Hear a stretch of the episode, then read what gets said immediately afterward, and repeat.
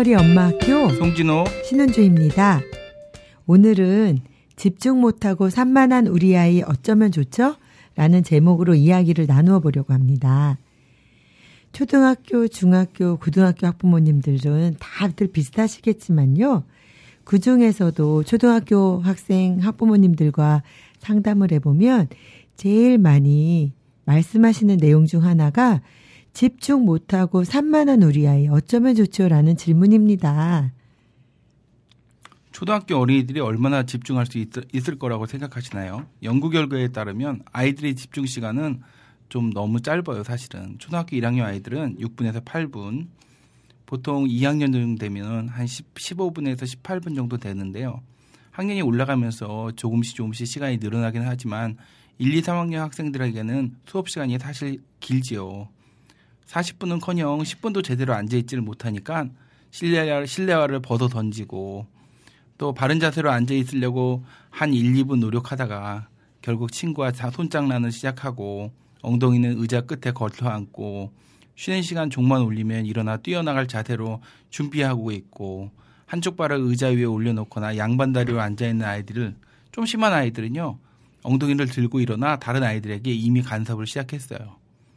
그러나 많은 부모님들은 학년이 올라가면 수업 태도가 저절로 나아질 거라고 이런 생각을 하고 계세요. 그러나 어, 저학년 때 산만했던 아이들은 저절로 집중을 잘하고 바른 태도를 가, 가질 수 있는 것은 전혀 아닙니다. 네, 사실 고백하자면요. 저도 우리 아이가 2학년 때 하지 못하던 것을 학년이 올라가면서 저절로 하게 될 거라고 생각했습니다. 뭐 제가 학교에서 만나는 학생들은 다들 학년이 올라가면 많은 부분이 좋아져 있더라고요. 그런데 그것은 저절로 얻어지는 것이 아니었습니다. 제가 초등학교 2학년 때 하던 잔소리를 중학교에 올라가도 또 고등학교에 올라가서도 똑같이 하고 있더라고요. 처음 시작부터 단단히 가르쳐 놓았으면 아이도 편하고 저도 편했을 텐데 제대로 가르쳐 놓지 않은 부분들 때문에 결국은 실랑이를 하고 화를 내게도 되고 좌절을 하게도 되더라고요. 그래서 저는 초등학교 어머님들께 조금 심하다 생각되더라도 저학년 때부터 집중을 잘하는 학생이 되도록 몇 가지 노하우를 확실하게 가르쳐 놓으시라고 권하고 싶습니다. 첫 번째 노하우는요, 바른 자세예요. 참 별거 아닌 것 같죠. 근데 실내화를 신고 그 신발을 제대로 신고 있는 학생들이 거의 없습니다. 자꾸 벗고 발로 차고 또 실내가 날아가서 없어지고 그래서 다투고 바른 자세를 잡아주면 훨씬 덜 하겠죠. 집에서도 잘 관찰하셔서 책상이나 식탁에 앉을 때부터 허리를 곧게 펴고 엉덩이를 깊이 식탁 의자 등받이에 딱 붙여서 다리는 가지런히 앉았는지 항상 살펴보셔야 돼요. 흔히 부모님들이 집에서 그런 모습을 보여도 학교에선 그러지 않을 것이라고 막연하게 착각을 하시는데 잡아주셔야 됩니다. 집에서 하던 버릇 거의 학교에서 그대로 하거든요. 안에서 새는 바가지는 밖에서도 샌다는 얘기가 그냥 나온 얘기가 아니에요. 어, 저희 집사람이 1학년 담임일 때였어요. 바른 자세를 갖게 해주기 위해서 독특한 자세를 가르쳤어요. 바로 양쪽 발을 꼬고 앉는 거죠. 발을 꼰 상태로 있게 되면 어, 앞뒤로 흔들거나 움직일 수가 없거든요. 그리고 신발을 벗거나 이런 것도 쉽지 않아요. 그렇게 되면 어, 집중할 수 있고 이렇게 하면 더 열심히 공부하고 공부를 더 잘할 수 있다. 이렇게 아이들에게 어, 말을 해주면 아이들이 잘 따라하거든요. 부모님들은 자녀를 학교에 보내고 집중 잘하고 공부 열심히 하기를 원래 바라시죠. 산만한 자녀를 두신 부모님들의 고민은 이만저만이 아니에요. 근데 어떻게 집중을 잘하는 자녀를 만들 수 있을까요? 수업을 잘하지 못하고 집중을 잘하지 못하고 어, 산만한 자녀를 둔 부모님들은 그래서 아침에 자녀를 보낼 때 수업 시간에 딴짓하지 말고 잘 열심히 해 이렇게 얘기를 하죠. 그럼 자녀들은 네 알았어요 하고 대답을 하고 학교로 가요. 그리고 학교에 갔다 와서 엄마가 이제 궁금해서 물어보지요. 수업 시간에 잘 딴짓 안 하고 잘했지? 집중 잘했지? 이렇게 물어보면 내 수업 시간에 딴짓 안 하고 잘했어요라고 천연덕스럽게 대답을 하거든요. 그런데 막상 선생님께 여쭤보면 어, 상황은 완전 180도로 다릅니다. 열심히 잘 들었다는 자녀의 대답과는 완전히 달리 선생님이 어, 상담하시는 내용은 정말 걱정스럽거든요. 왜 그럴까요? 학생들은 선생님을 보지 않고 그냥 앉아 있어도 선생님 말씀을 잘 들었다고 생각합니다. 듣긴 사실 들은 거지요. 또 들으면서 딴 생각을 하고 안드로메다에 갔다 오고 홍콩에도 갔다 오고 부산에도 갔다 오고 이렇게 자기 세상을 즐기고 있으면서 자기는 가만히 앉아 있으면 되거든요. 그러면서 선생님이 얘기하는 얘기는 귀에 들리니까. 그래서 자기는 잘 들었다고 생각하는 거예요. 어떻게 듣는 것이 잘 듣는 건지 잘 모르는 거죠. 그 공간 내에서 친구들도 이렇게 듣고 있을 거라고 걔들은 생각하거든요. 그런데 어, 이 내용을 자녀에게 잘 듣는 것은 그런 게 아니야. 선생님 얘기만 귀담아 들어야 돼. 이렇게 얘기하시는 것보다 더 효과적인 방법이 있어요. 이걸 아주 짧게 표현하는 방법은 선생님 눈을 봤어? 이렇게 물어보셔야 돼요. 네. 첫 번째 노하우, 바른 자세로 앉아라에 이어서 두 번째 노하우, 선생님 눈을 보라는 것이죠. 선생님 눈을 보다 보면요. 어린이가 또는 학생이 이거는 큰 연령이 연령이 높은 학생도 마찬가지입니다. 선생님 눈을 보면서 다른 생각을 하는 것은 그리 쉽지 않거든요. 그래서 아침에 학교에 아이를 보내실 때 선생님 말 잘 들어라 이런 말 대신에 또 딴짓하지 마라 이런 말 대신에 선생님 눈을 보라고 해보세요. 선생님 눈을 보려면 딴짓을 하거나 딴 생각을 하면서 할 수가 없습니다. 선생님과 눈을 맞추고 수업 시간에 앉아 있을 수 있다면 공부의 절반은 이미 성공한 것입니다. 토크쇼에 나왔던 가수 이적은 세 자녀를 모두 서울대에 보낸 자기 어머니의 교육 철학을 소개한 적이 있습니다. 바로 선생님과 눈을 맞추라는 이야기였습니다.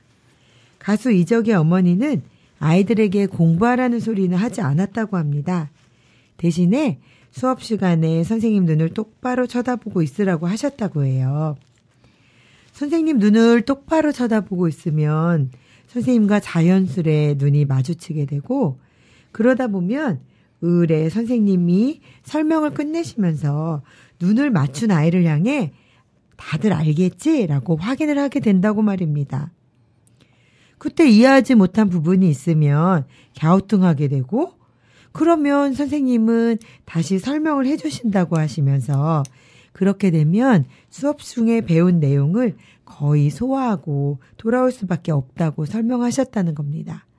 이 방법이 얼마나 효과적이었는지는 아마 새 아이들이 모두 서울대에 입학하는 것을 보는 것만으로도 아마 증명이 되지 않았나 하는 생각이 드는데요. 그래도 이 이야기를 들으시면서 정말 그럴까라고 생각하시는 분도 계실 거예요. 그래서 제가 아주 평범한 학생 이야기를 하나 해드리려고요. 제가 가르쳤던 아이인데요. 평소에 수업에 열의가 넘치고 선생님이 무엇인가를 이야기할 때는 그렇게나 눈을 반짝이며 수업을 듣는 거예요. 그리고 무엇인가 질문을 하기가 무섭게 손을 들고 발표를 하곤 했어요. 심지어는 쉬는 시간에도 제가 문득 학생을 바라보면 그 눈길을 바로 느끼고 저를 쳐다볼, 절, 쳐다볼 정도였거든요. 당연히 성적도 좋았죠. 그런데 거의 1년을 같이 공부한 후 어머님과의 상담을 통해 흥미있는 이야기를 들었습니다. 어머님의 이야기는 아이가 2학년 때는 어머니가 훨씬 더 공부를 열심히 시키셨는데도 시험 공부를 한 후에 문제집을 풀면 틀리는 문제가 많았다는 것입니다. 그런데 3학년이 된 후에는 공부를 2학년 때보다도 덜 하는데 문제집을 풀면 거의 다 마친다면서 신기하다고 말씀을 하시는 거예요. 그래서 저도 말씀을 드렸죠. 이 아이가 워낙 평소에 수업 태도가 좋고 발표도 왕성하게 한다고요. 그랬더니 어머님도 생각하, 생각나셨다면서 이야기를 하셨어요. 아이가 선생님을 계속 쳐다보는데 선생님이 왼쪽으로 움직이면 왼쪽으로, 오른쪽으로 움직이면 오른쪽으로 움직인다고요. 어느 날은 너무 선생님을 쳐다보아서 눈알이 빠질 것 같다고 그런 이야기를 한 적도 있다고 합니다. 2학년과 3학년의 이런 학습 결과의 차이는 아마 선생님 눈을 바라보고 바라보지 않고의 차이가 아니었을까요? 학기 초부터 선생님의 눈을 바라보았을 때의 효과에 대해서 여러 번 설명했는데 그런 설명을 귀담아 들었던 학생의 작은 변화가 정말 더 쉽게 공부하는 방법으로 이어지고 좋은 학습 태도와 또 좋은 발표력 그리고 열이 있는 모습으로 이어진 것이겠죠. 그런데요, 주의사항이 있어요. 잠시 선생님 눈을 맞추는 것은 굉장히 쉬워요. 어머니들 생각하시기에는 그게 뭐 대단한 일이야? 선생님 눈을 보고 있으면 되지. 이렇게 생각하시겠는데 수업 시간 내내 하루에 4시간에서 6시간씩 선생님 눈을 맞추는 것은 정말 고된 노동이거든요. 이 눈은 뇌의 피로도를 반영해요. 따라서 눈에 힘을 주게 되면 뇌도 긴장하고 집중하게 되거든요. 초등학생 입장에서는 그 체력 소모가 만만치 않은 거죠. 그래서 체력 소모로 인해서 육체적, 정신적으로 아주 힘든 노동의 일종이에요. 그런데도 불구하고 아이들이 이것에 재미를 느끼게 되면 어, 피곤한데도 내일은 더 쉽게, 모레는 더 쉽게 이렇게 눈을 맞출 수 있게 되는 거예요. 집중하는 것에 대한 체력적인 두려움이 점점 점점 줄기 때문에 어, 눈을 맞추는 것이 하면 할수록 쉬운 일이 되고 또 시간이 지날수록 별 노력하지 않아도 자연스럽게 습관으로 인해서 그것을 유지할 수 있게 되거든요. 이럴 때 부모의 역할이 굉장히 중요합니다. 자녀를 격려하고 용기를 심어주면서 눈을 맞추며 집중하는 연습을 반복하도록 계속 칭찬해 주셔야 돼요. 그런 시간이 반복되면 두뇌의 피로를 효과적으로 줄이면서도 집중력을 유지하는 그런 어, 방법을 노하우를 자기 몸과 또 눈과 그리고 두뇌가 체득하게 되는 거죠. 그래서 부모의 격려와 자녀의 용기 그리고 반복적인 연습이 굉장히 중요해요. 1년 이상 연습하게 되면 대부분은 어, 열심히 눈을 바라보는 것이 거의 일상처럼 되게 되고요. 심지어는 집에서 엄마와 이야기하거나 친구들과 이야기할 때도 계속 눈을 바라보면서 얘기하는 그런 자녀를 볼 수 있게 됩니다.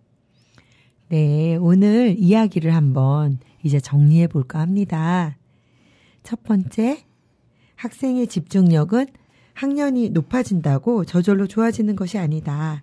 그러므로 부모의 지도와 노력이 중요하다. 또 필요하다. 이런 내용이었고요. 둘째는 집중력을 키우기 위한 노하우는 있다. 그럼 어떻게 집중력을 키울 수 있는지 실천해 볼 만한 노하우는 무엇이 있나 또 한번 정리해 보겠습니다. 첫째, 바른 자세로 앉는 것입니다. 바른 자세로 앉아야 학습에 집중할 수 있을 뿐만 아니라 오랜 시간 공부해도 피곤하거나 힘들지 않죠. 그리고 둘째, 선생님 눈을 보라는 것입니다.